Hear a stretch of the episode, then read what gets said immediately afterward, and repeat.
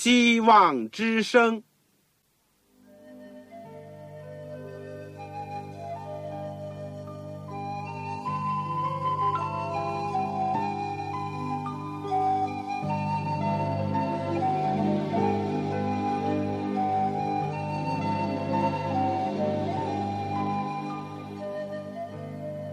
各位听众朋友，各位弟兄姐妹，欢迎您收听信徒培训这个节目。教会的兴旺，不单表现为人数众多，更要求教友的素质好。为了使教会真正达到人丁兴旺，又灵性健壮，希望之声特别为广大的信徒制作了信徒培训这个节目，满足主内同工同道的需要。信徒培训由黄牧师主讲，将有多种课程推出，欢迎弟兄姐妹们踊跃参加。下面我们就把节目时间交给黄牧师。各位亲爱的听众朋友，各位组内的弟兄姐妹，我是旺草，谢谢你收听我所主持的这个信徒培训的节目。事实上，这也是我心中的负担。我知道。许许多多弟兄姐妹，他们是如饥似渴的等待着上帝的话语，因为他们感到庄稼多，做工人少，而自己呢，有没有机会受到必要的训练和装备？所以在这样的时刻呢，我们希望之声推出了信徒培训这个节目，希望对你们有点帮助。我们过去呢，已经讲授了两课，第一课。也最基本、最重要的一课，就是基督的生平和教训，一共三十六讲。第二门课是圣经要道和神学，两部分，每一部分二十二讲，一共四十四讲。而今天呢，来到第三门课是末世论。我们上次呢讲了第一课末世论的总的介绍。我们首先讲了末世论的定义。以后呢，我们讨论了几个问题。第一个问题就是说，时间、历史和上帝的计划是如何来认识的？第二问题是关于末后耶和华的日子、末世和末时有些什么相同和不同的地方？最后一个问题就是说，末世人和我们的关系以及有什么影响？而我们今天呢，将会学习末世论的第二课。这个经文是在但以理书第二章。我所用的题目是“泥足巨人和永恒的山岭”。在我们学习之前，我们先做一个祷告。亲爱的天父，我们谢谢你有这个恩典给我们。使我们可以认识主耶稣基督，你又把圣经留给我们，特别让我们生活在这个时代。我们可以说，我们不像世界上人那样认为生不逢时，我们实在是生活在一个有福的时代，因为我们知道主的国度快要来到。尽管今天在我们的周遭有不同的问题，在我们人生当中也有不同的困难或者是试炼。或者是甚至痛苦的遭遇，但是基督已经成为我们心中荣耀的盼望。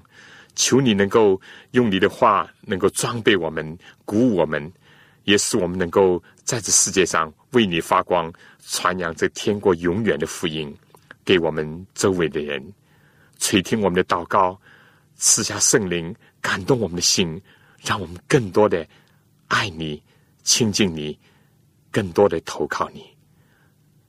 我们这样的祈求和感谢，是奉靠主耶稣基督的圣名，阿门。这个，如果上一次你因为什么缘故没有听到的话呢？你可以在我们周末来补听。我们在周末的时候呢，把一周所讲的新课都会做一次重新的播音，所以你们可以再次的学习。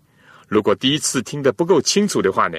也可以抓住这个机会，甚至于再有什么问题，更加希望你能够写信来告诉我们。或者当我们以后准备好了讲义以后，我们也可以发给你们。好了，我们今天就开始这个第二课《但以理书》第二章。你手边有圣经呢，请你打开这张圣经。今天题目是“泥足巨人和永恒的山岭”。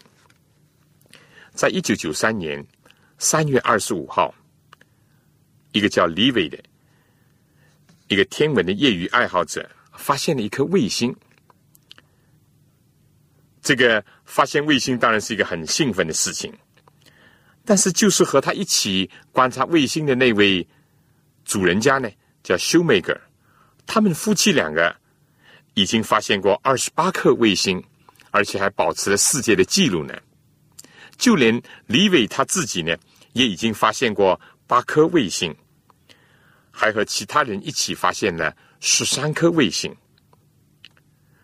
那么，为什么这次发现这颗卫星这么令人兴奋和惊讶呢？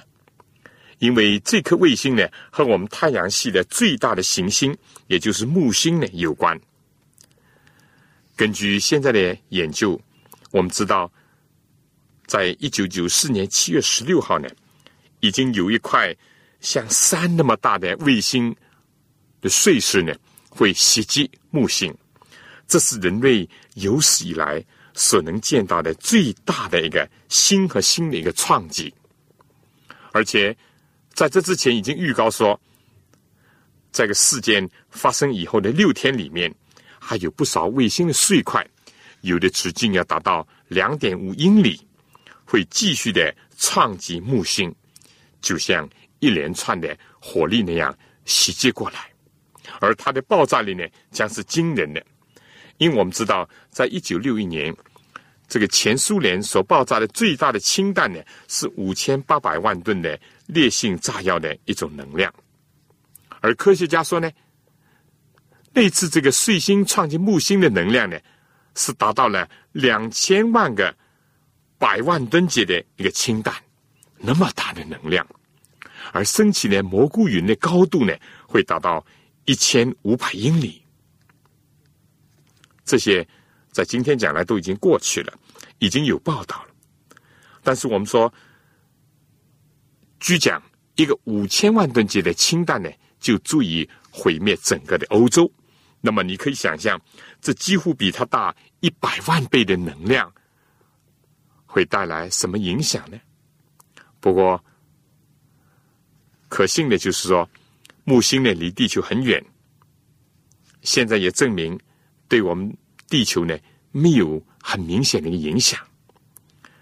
但是在当时啊，就随着这个一九九四年五月二十三号的这木星和这卫星创建的以后呢，《时代周刊》的封面呢就登了这么样一个问题：这样的情况可能会发生在地球上吗？当时的答案说是。Yes，可能。我们说世界，我们这个地球的将来会如何呢？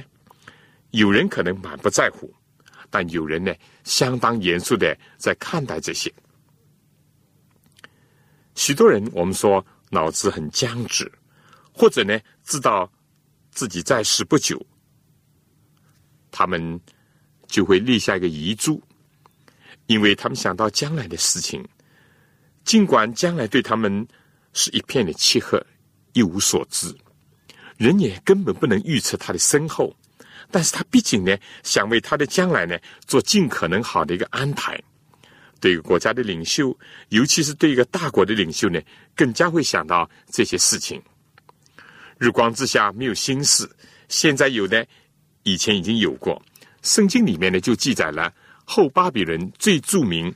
最强大的一个叫尼布甲尼撒王的，有一天晚上，他想到他身后的事情，因为《当以理书》第二章第一节就是这样讲到：就在他在位的第二年，当他得了江山一年以后呢，他已经就想到他的身后的事情。一天晚上，他做了一个奇特的梦，心里呢很烦乱，不能睡觉。于是他就把宫里面所有用法术的、行邪术的人都招了来，要他们呢给他讲解这个梦。当然，这是个奇异的一个要求，因为尼布甲尼撒王呢，一方面把这梦忘记了，但同时呢，又要他们做出讲解。当这些人说：“你除非把梦讲给我们听，否则话呢，我们就不能讲解。”结果谁知，你不讲尼撒王听了就勃然大怒，在之后呢，甚至威胁这些人说：“如果不把梦给解出来，就要遭受极其残酷的死刑，而且全家都要遭殃。但如果能够讲解出来的话呢，就会得到大赏赐、大尊荣。”王的这个要求，就算是对极其聪明的人，甚至对那些见机行事而且是满口胡说八道的人来讲，也是不可能办到的。人的能力是有限的。当他们再次向王表示他们对解这个梦无能为力的时候呢，王就决定要处死这些行法术的、观相的、圆梦的，以及所谓的智囊团的人物。当时被掳到巴比伦的希伯来青年当中呢，先知但以里和他的三个伙伴呢，也几乎要受到连累。在这样一个危机的时刻，我们可以说，当假神、当人的魔术和行法术的到了山穷水尽的时候呢，真神和他的仆人就出现在历史的舞台当中。先知但以理要求延缓一个时间。他呢，就和他的三个朋友同心合意的祷告，结果上帝就把同样的梦显给了大以里看。一般现在来讲，作为科学上被认定的事情呢，都是要有重复的一种经验。而这次的梦兆呢，首先看到的是一个外邦的君王尼布甲尼撒，他是一个不容易被人迷惑的人。而第二次见到这个意象呢，是先知但以理重复的经历。但当但以理诉说这个梦的时候呢，尼布甲尼撒才恍然的醒悟过来，就像时间倒流，这个梦境呢又重新的显现在他的心头。但以理首先就高举上帝，他说，并不是我有智慧超过其他人，乃是只有一位。在天上的上帝能显明奥秘的事，他已将日后必有的事指示尼布甲尼撒王。但以理说：“你的梦和你在床上脑中的意象是这样，王啊，你在床上想到后来的事，那显明奥秘事的主，把将来必有的事指示你。”但以理书第二章第二十八到二十九节，我们说。君王哪怕再有钱有势，但也是转转不成眠。但在这样的时刻呢，上帝要人知道谁是历史的主宰，谁是从过去直到将来都知道一切的那一位。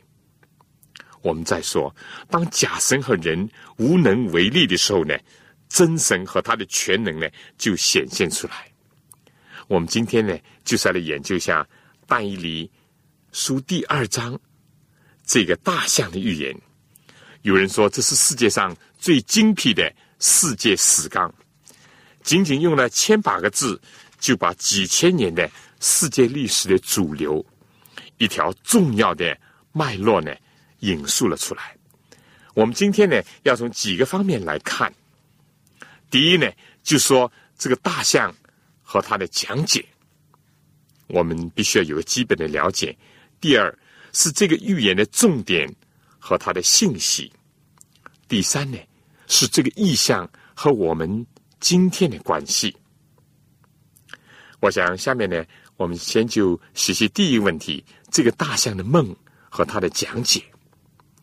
这个意象呢是一个巨大的一个人像。按理讲哦，这个梦是不容易忘记的，因为在。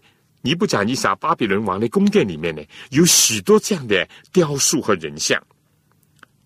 当然，我们知道是偶像，但呢，这是由于上帝特殊的安排，结果呢，这王竟然把这梦都忘记了，甚至心里面感到很恐慌、很混乱，以至于渴望呢能够得到梦的讲解。我们可以想象，如果尼布甲尼撒记得这梦，那么这些行法术的就会糊弄他。但是在他们资穷力竭的时候呢，上帝再出现，这是其一。第二呢，但以你如果不是有信心和他的朋友一起同心合意的祷告，不是自己谦卑而且高举上帝，我们说他也可能不能完成这个使命。但是当他一开口讲述这个梦的时候呢，你可以想象，如果是虚造的、伪造的、捏造的，那么。在王的盛怒之下，我想大义利和他的朋友的性命就难保了。但是当大义利一开口的时候呢，像电光一闪，王的记忆力就恢复了。他是何等的惊讶，可以说是先预备了尼布甲尼撒有一个洗耳恭听的一个心灵的状态。大义理书第二章第三十一节就是这样记载说：“王啊，你梦见一个大象。”这象甚高，极其光耀，站在你面前，形状甚是可怕。这象的头是金金的，胸膛和膀臂是银的，肚腹和腰是铜的，腿是铁的，脚是半铁半泥的。你观看，见有一块非人手所凿出来的石头，打在这像半铁半泥的脚上，把脚砸碎。于是金银铜铁泥都一同砸得粉碎，就好像夏天火场上的糠皮被风吹散，无处可寻。打碎这像的石头呢，变成一座大山，充满天下。所以，弟兄姐妹，今天我用的题目就说泥足巨人和永恒的山林。那么，怎么讲解呢？先知但以理就非常简洁的述说了第三十六节讲，这就是那个梦，我们在王面前要讲解的梦。王啊，你是诸王之王，天上的上帝已将国度、权柄、能力、尊荣都赐给你。凡世上所住之地的走兽，并天空的飞鸟，他都交付你手，是你掌管这一切。你就是那金头。所以你不讲尼撒以及他所代表的巴比伦国呢，就是这个大象的金头。事实上，在后巴比伦短短的七十年光景当中呢，尼布甲尼撒大概大半的时期都是做王，可以说有半个世纪之久，而且又是最强盛、最著名的王。我们现在所知道的世界七大奇观之一——空中的花园呢，就是尼布甲尼撒。所营造的，就像中国的万里长城和秦始皇总归是连在一起一样，这些都是工程浩大、花费巨款的一种古代的一种业绩。你不讲，你想为了讨好王后，他就下令兴建这个空中的花园。当然，这个反映了他的富足和奢华。可是好景不长。尤其是历史家也为此感到很吃惊的，这么一个新兴的强盛的大国，还不到一个世纪就过去了，就七十年，这么短。而第三十九节，但以理说，在你以后必令兴起一国，不及于你；又有第三国，就是铜的，必掌管天下；第四国必坚壮如铁。铁能打碎克制百物，又能压碎一切。大国也必打碎压制列国。你既见象的脚和脚趾头，一半是窑匠的泥，一半是铁，那国将来也必分开。你既见铁与泥掺杂，那国也必有铁的力量。那脚趾头既是半铁半泥，那国也必半强半弱。你既见。铁与泥掺杂，那果民也必和各种人掺杂，却不能彼此相合，正如铁和泥不能相合一样。当那列王在位的时候，天上的上帝必另立一国，永不败坏，也不归给别人，却要打碎灭绝那一切国，这国必存到永远，立即看见非人手所凿出来的一块石头从山而出，打碎金银铜铁泥，那就是自大的上帝，把后来必有的事给王指明。这梦准是这样，这讲解也是确实的。在先知大义里的讲解里面，很明显的对。您的胸膛、膀臂代表的第二国和铜所代表的第三个国呢，没有加以详细的技术，因为这在以后的预言当中呢还会出现。但是对于这个金头，也就是这个起点呢，却很重要。但以理明确的指出了巴比伦就是金头所代表的国度。从金和下面的几种金属和泥土的对比当中呢，明显的反映了它们的不同的价值。或者是光泽，以及这种金属的不同的延展性，也就是可以讲金属的几种特征。而且呢，在意象当中对第四个国，尤其是第四个国以后讲的相当的详细。不，我们说这还不是最重点的事情，最重点的是讲到有一块非人手所凿出来的石头。这是一个惊人之举。这块石头打在泥足巨人的脚上，结果这个大象呢就变得粉碎。有一座永恒的山岭充满天下，这就是代表上帝的国。所以这个意象或者这个梦所预示的，就是这么一段历史：从巴比伦，就从尼布甲尼撒或者说大义里的时代，一直延伸到。上帝的国度来到，也就是基督复临。第二点，我们要看到的，就是说，非但这个梦是被忘掉，而且很奇妙的，这梦再一次的被丹尼先知看到，展现在王面前，是这么的奇妙，而且呢，这国度的次序，在历史的应验当中，又是这么的。完全没有差错。我们知道，大凡读过历史的人都知道，巴比伦之后是马代波斯，马代波斯之后呢是希腊，希腊之后呢是罗马，罗马之后呢就没有一个统一的大国，不多也不少，多了不行，少了也凑不满。而世界的历史呢，正是这样毫无差错的证实了这个意象。金银铜铁就代表了巴比伦、马代波斯、希腊、罗马四个古代的超级大国，也就是世界内方的文明的古国。巴比伦年代呢，我们说是从公元前六百零六年到公元前五百三十六年；马代波斯呢，从公元前五百三十六年到三百三十一年。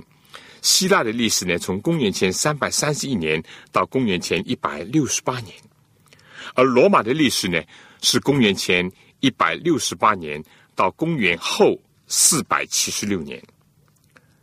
但是罗马呢，并不是寿终正寝，而是被十个左右的蛮族所瓜分。最后呢，我们说经过了一段时间的打仗和兼并呢，形成了十个。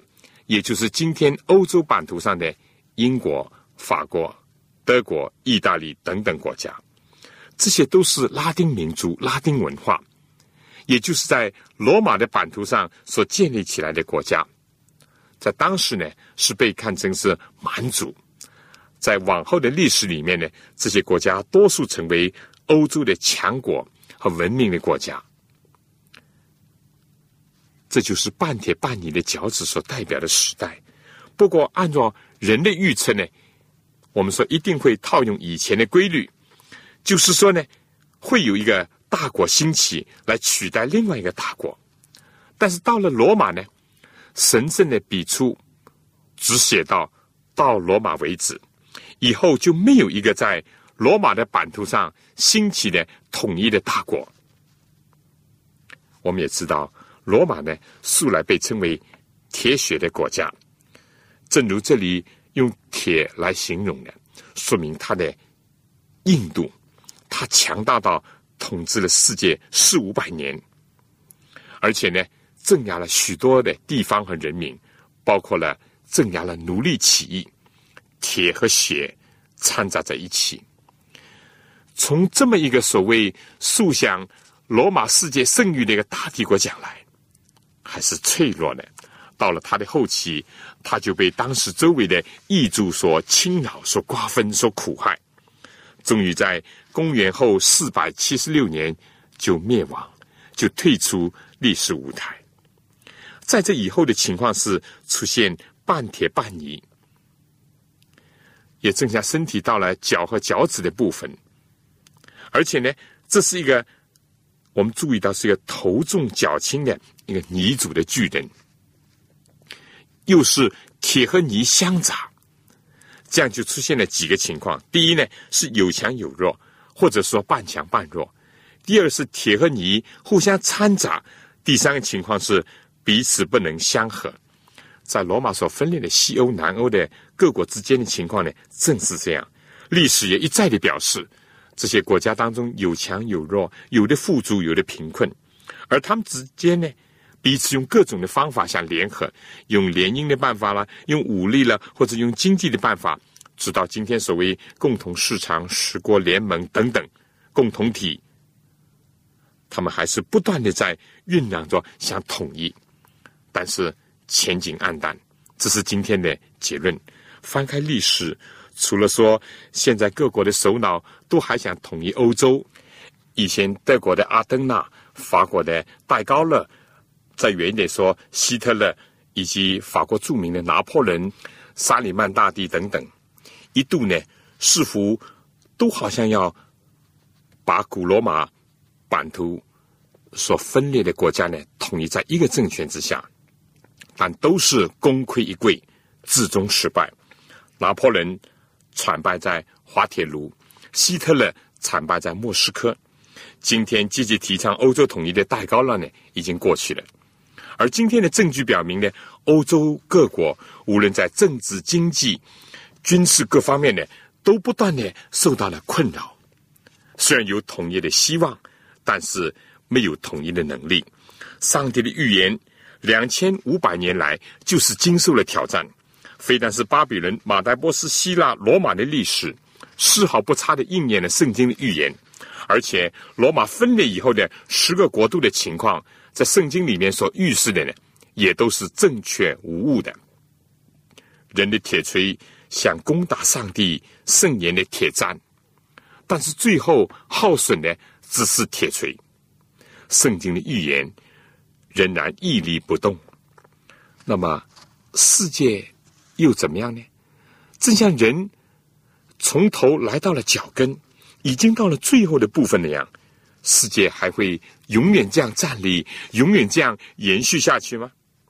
这个预言最关键的部分，就是有一块石头要打下来。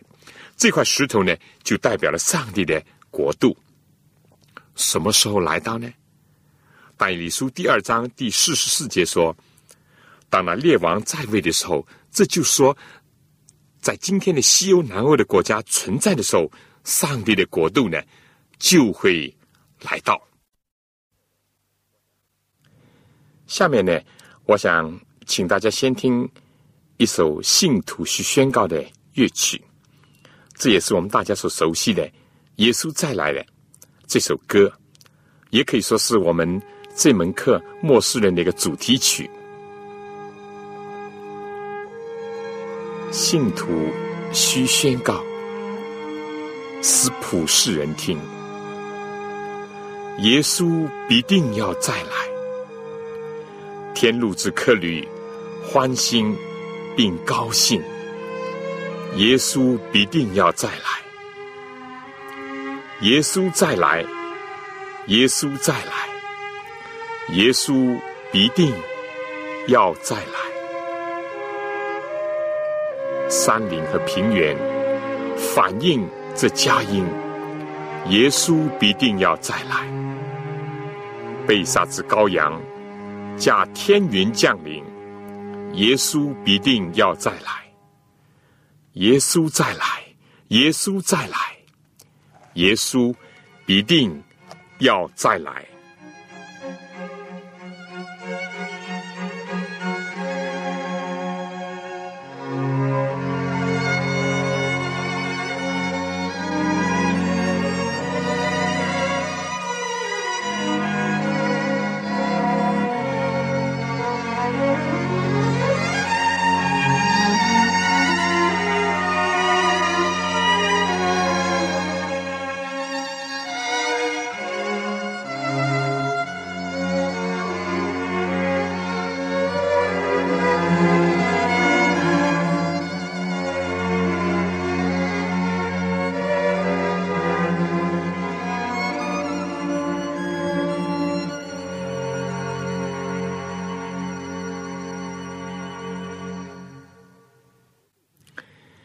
我们说上帝的国度会来到，但这个国度呢，并不是说上帝在地上要兴起一个王，因为圣经里面讲到，天上的上帝必另立一国，永不败坏，也不归别国的人，不像以前马代波斯取代巴比伦，希腊取代马代波斯，罗马取代希腊，这个分裂的十国呢，代替了古罗马，不是这样的，这是一个不朽的国度。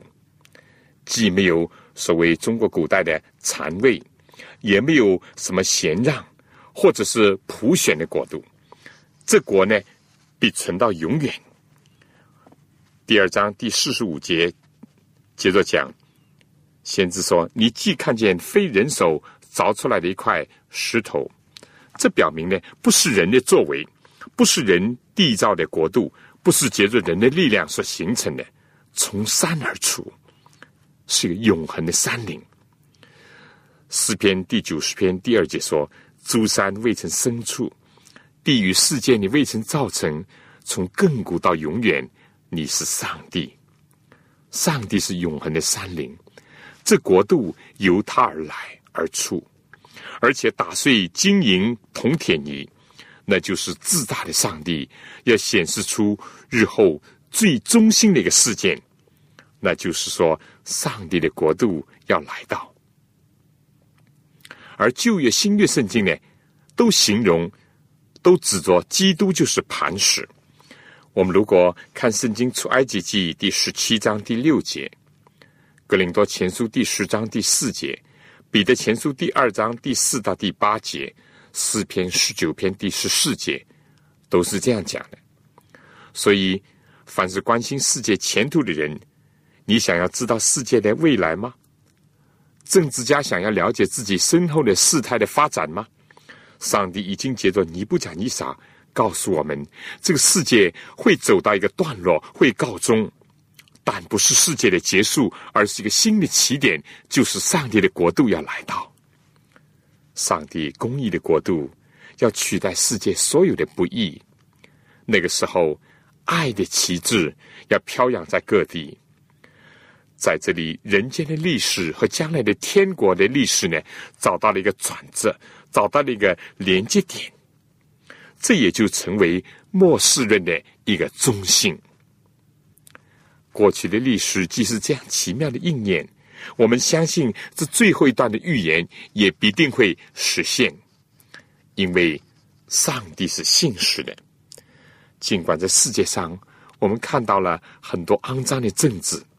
或者是政治家阴暗的生活里面，但上帝的政治是诚实、是公义、是公正、是爱、是圣洁。尽管我们都希望自己或者其他的国家呢都繁荣昌盛，但毕竟人类呢常常受到的是失望。而对于一个国家来讲呢，个人呢往往会感到无能为力。许多的政治家。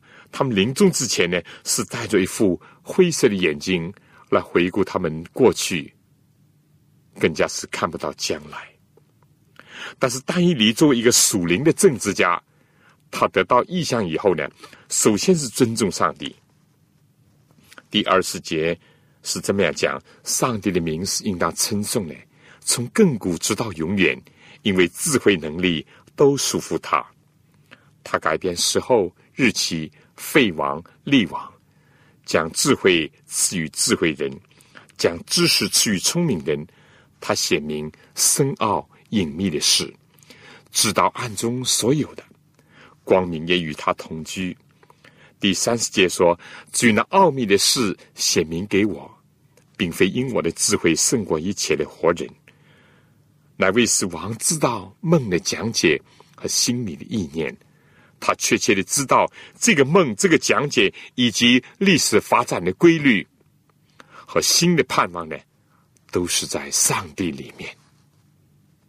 按理讲。”有了这么清楚明白，而且可以说绝大部分都得到印证的一个预言，人应当对于上帝的话以及对于上帝在圣经里面所留下的预言深信不疑了。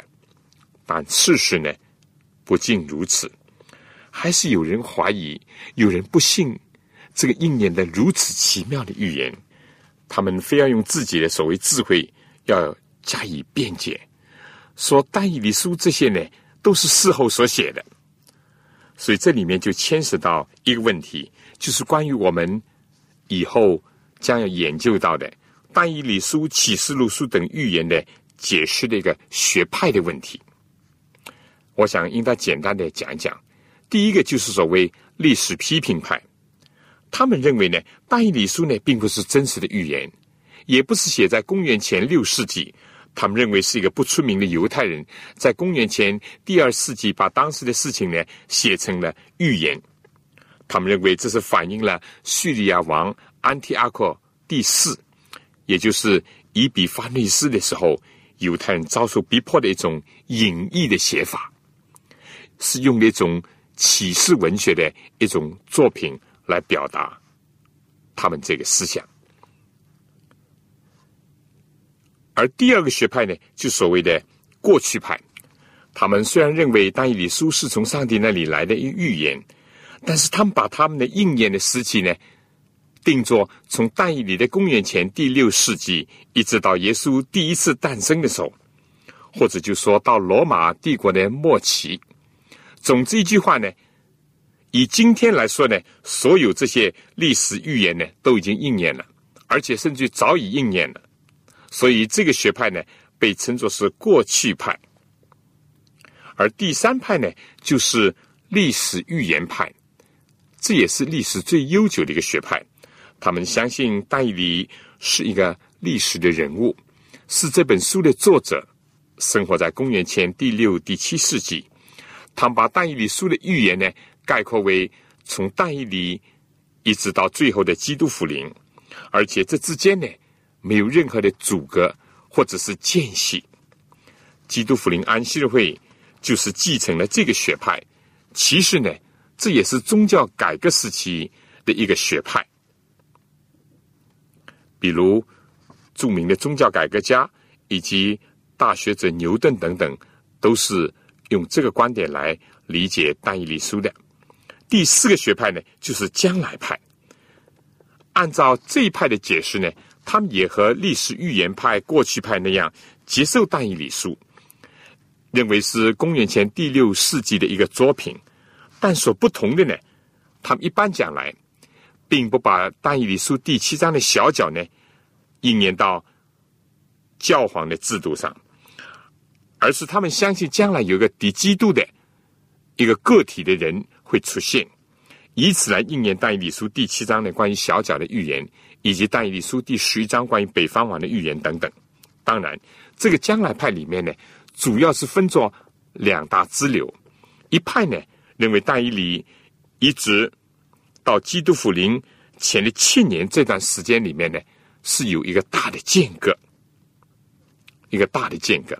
而第二派的人呢，他们认为，从罗马帝国的毁灭到将来的小角，也就是敌基督的显现呢。这个之间会有一系列的过渡，他们要作为古罗马的继承者。虽然这样说，这只是一个总的划分，而且有的呢也有互相的联系，或者他们彼此都有分享。不过就总的讲呢，很清楚的看到，第一个学派呢是完全不信圣经的启示；第二个学派呢认为但以理书的预言都已。经过去都成为历史，和今天没有什么联系。第三个学派也是历史最悠久的，但在今天呢，却不是有很多人在持守的。可以说，基督福临安息日会是一个例外，他们继续的保持着这个优秀的传统，也就是按照历史和预言配合起来研究，互相来阐述。至于第四个所谓将来派呢，是今天教会的主流，尤其是在福音派当中，他们用这个观点来解释但以理书启示录书，但是一个最大的弱点就是什么呢？他们认为但以理书当中七十个七当中呢有一个间隙，把但以理书第九章里面的七十个七里面的最后一个七和前面的六十二个七加七个七呢，也就是六十九个七呢分开了。而且呢，他们也讲到犹太人会全部的得救，但这些如果对照圣经呢，是难以立足的。从此我们就知道，圣经的预言，一方面使得谦卑有信心的人呢有机会能够看懂，但另外一方面呢，又使得有些所谓有知识的人、强调理智的人，使他们感到不愿意接受。或者不完全的接受圣经，一直想出这种或者那种理由或者解释，来模糊上帝的话语，结果就造成了人对上帝启示的权威性呢产生了动摇，因而也就对圣经启示的末世论、对基督福临前后的大事情，不是根本不相信、不接受，或者就是认为这些所有的事情都已经过去了，与今天没有关系，或者呢？只指望基督复临前的七年会发生一连串的大事，结果就忽略了许许多多就发生在我们的眼前以及在历史当中已经应验的预言。结果呢，就造成了许多灵性上的软弱和弊病。我想，这是第一部分我要跟大家讲的，就是这梦和梦的讲解。以及有关今天讲解的一个不同的学派。第二个问题呢，这个预言的重点和它的信息，我需要一再的强调。我们简单的说，这个意象的重点呢，是在这个最后的部分，尤其是对我们今天来讲，更加是这样。而且就从这个单义里记载的分量和内容来看呢，也证明了这一点。他用了许多的文笔。讲到第四个大国分裂以后的情况，以及讲到基督国度出现的情况，这是重点。我们应当把目光呢注视到这个方面。尤其对我们今天来讲，前面的金银铜铁的国家都已经过去了，我们就已经生存在脚趾的时代，所以我们必得要把这个最后的预言呢作为一个中心。但在这个中心的当中呢。我们更加要以基督为中心，因为世界上所有的事情的发生、历史的演变、国度的兴衰，或者最终推向一个新的高潮，那就是基督要来到。基督的国度什么时候来到呢？我们上次已经提过了，耶稣第一次来到世界上的时候呢，已经开始进入了末世，而且在耶稣一系列的教训当中都讲到。天国近了，天国已经在人间，在人心。大家可以看《路加福音》第十七章第二十到二十一节。我们从圣经上知道，耶稣第一次来，就是把恩典的国度引进到这个世界。凡是相信他、接受他的人，耶稣就在他们的心中作王，开始一个恩典的国度。而且，接着教会不断的宣传福音，推广上帝的国度。而当他第二次再来的时候，也就是上帝荣耀的国度要来，基督要做王，所以我们今天讲天国已经开始，但是天国最后荣耀的显现呢，是要等到他再来的时候。就这样来看呢，我们研究预言的中心呢，应当是和基督联系在一起。我们要相信他，迎接他，我们要从他得着重生。我们才有指望，以后我们才能够进入他荣耀的国度。人如果不是从水和圣灵生的，就断不能进上帝的国。我们如果现在不和基督有一种亲密的个人的关系，那么在基督荣耀国度来到的时候呢，我们是无份的，因为我们根本就不习惯跟他交通、跟他来往，或者我们就不喜欢敬拜他、亲近他、赞扬他。那么他来的时候，与我们有什么益处呢？研究历史、观察时事，如果不和这个中心联系起来的话，我们就会茫然无知。如果我们把历史时事和基督的救赎和他荣耀的再来联系起来的话，我们就会看到有一条救恩的红线，有一条上帝救赎世界计划的经线，在串联着世界上一切重要的事件，使得人心明眼亮，使得人脚步稳当。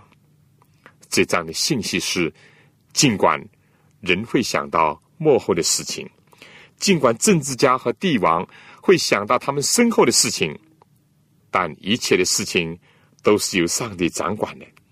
既非英雄造时势，也非时势造英雄。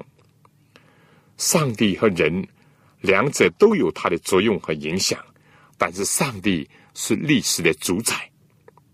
唯有上帝能够预知世界的将来，而且这个将来呢，也并非是混乱，相反却是按照上帝的计划在一步一步的进展。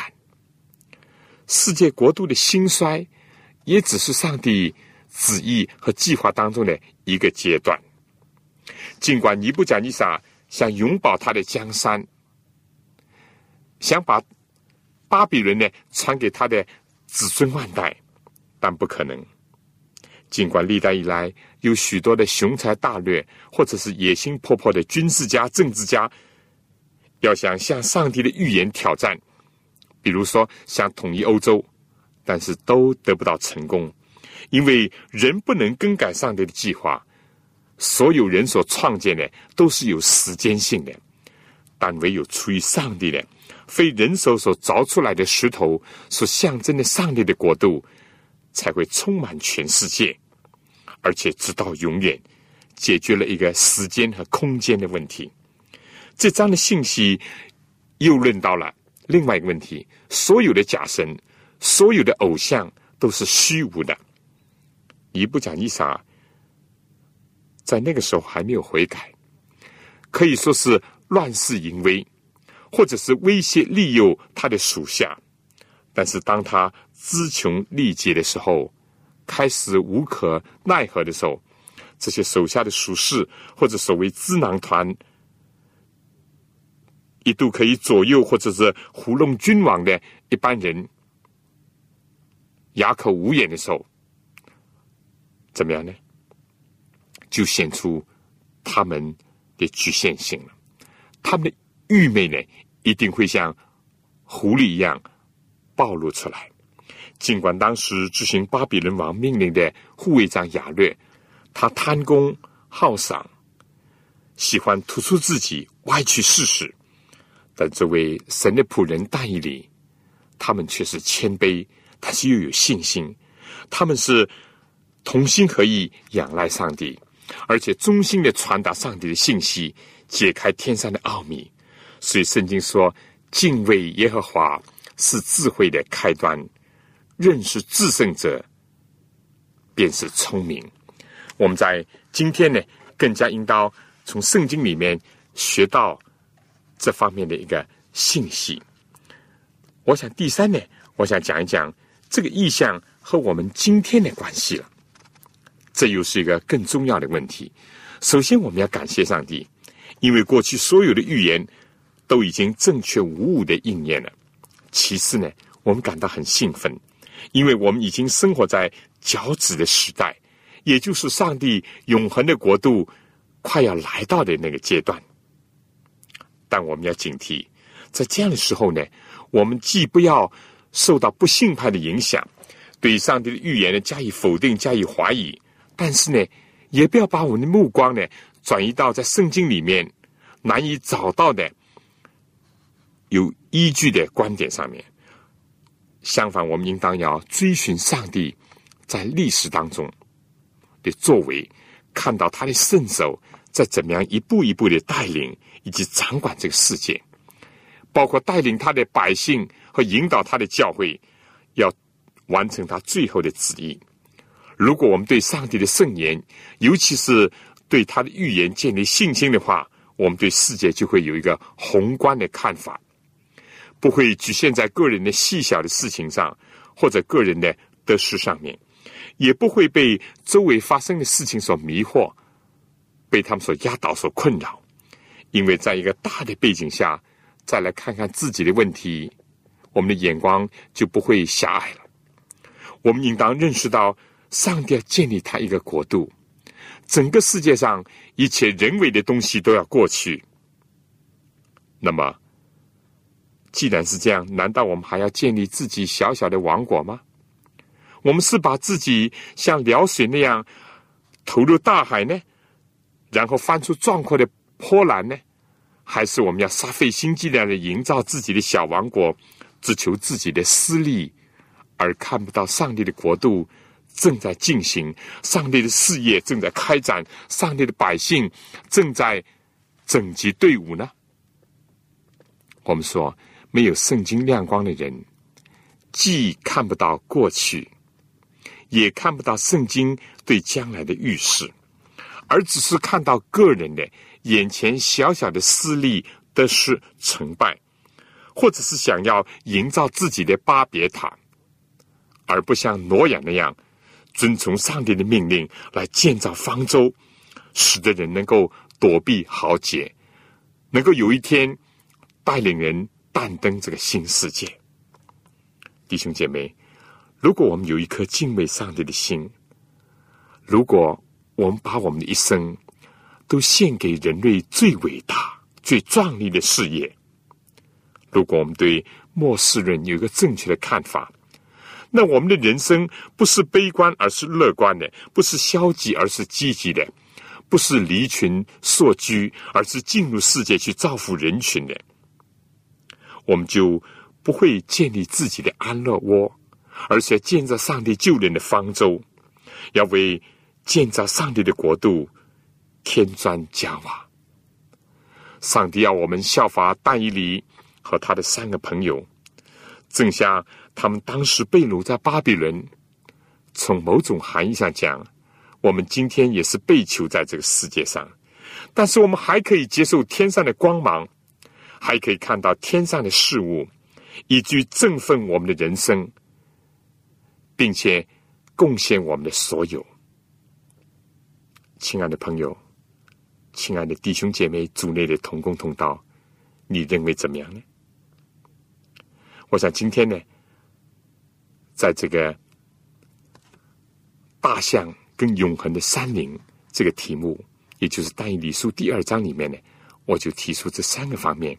第一是有关这个大象和它的解释，第二是这个大象的重点和它给我们的信息，第三，特别是这个预言或者这个意象对我自己的关系。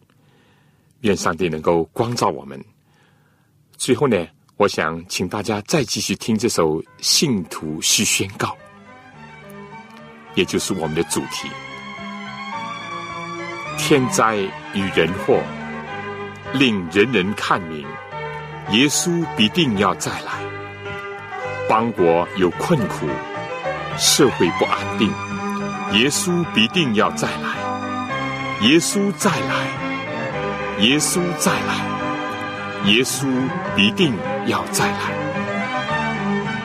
邦国发怒气，从此我明白，耶稣必定要再来。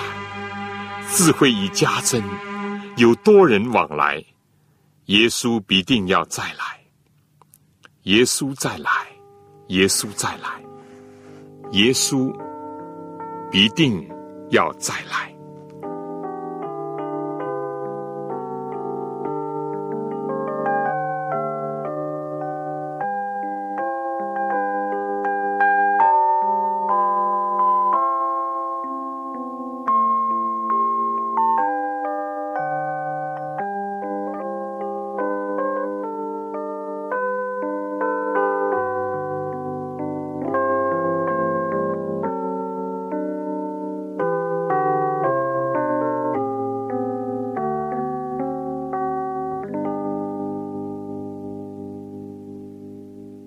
在结束之前呢，我想还有几个问题，你可以思考一下。如果你有几个人在家里或者是在教会里面，可以讨论一下。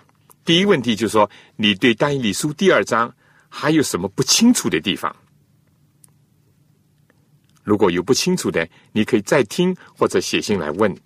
第二，这个预言怎么帮助你来看清世界上的各种事物，以及种种巨大的变化？第三，这个预言对你个人。有什么启发和振奋？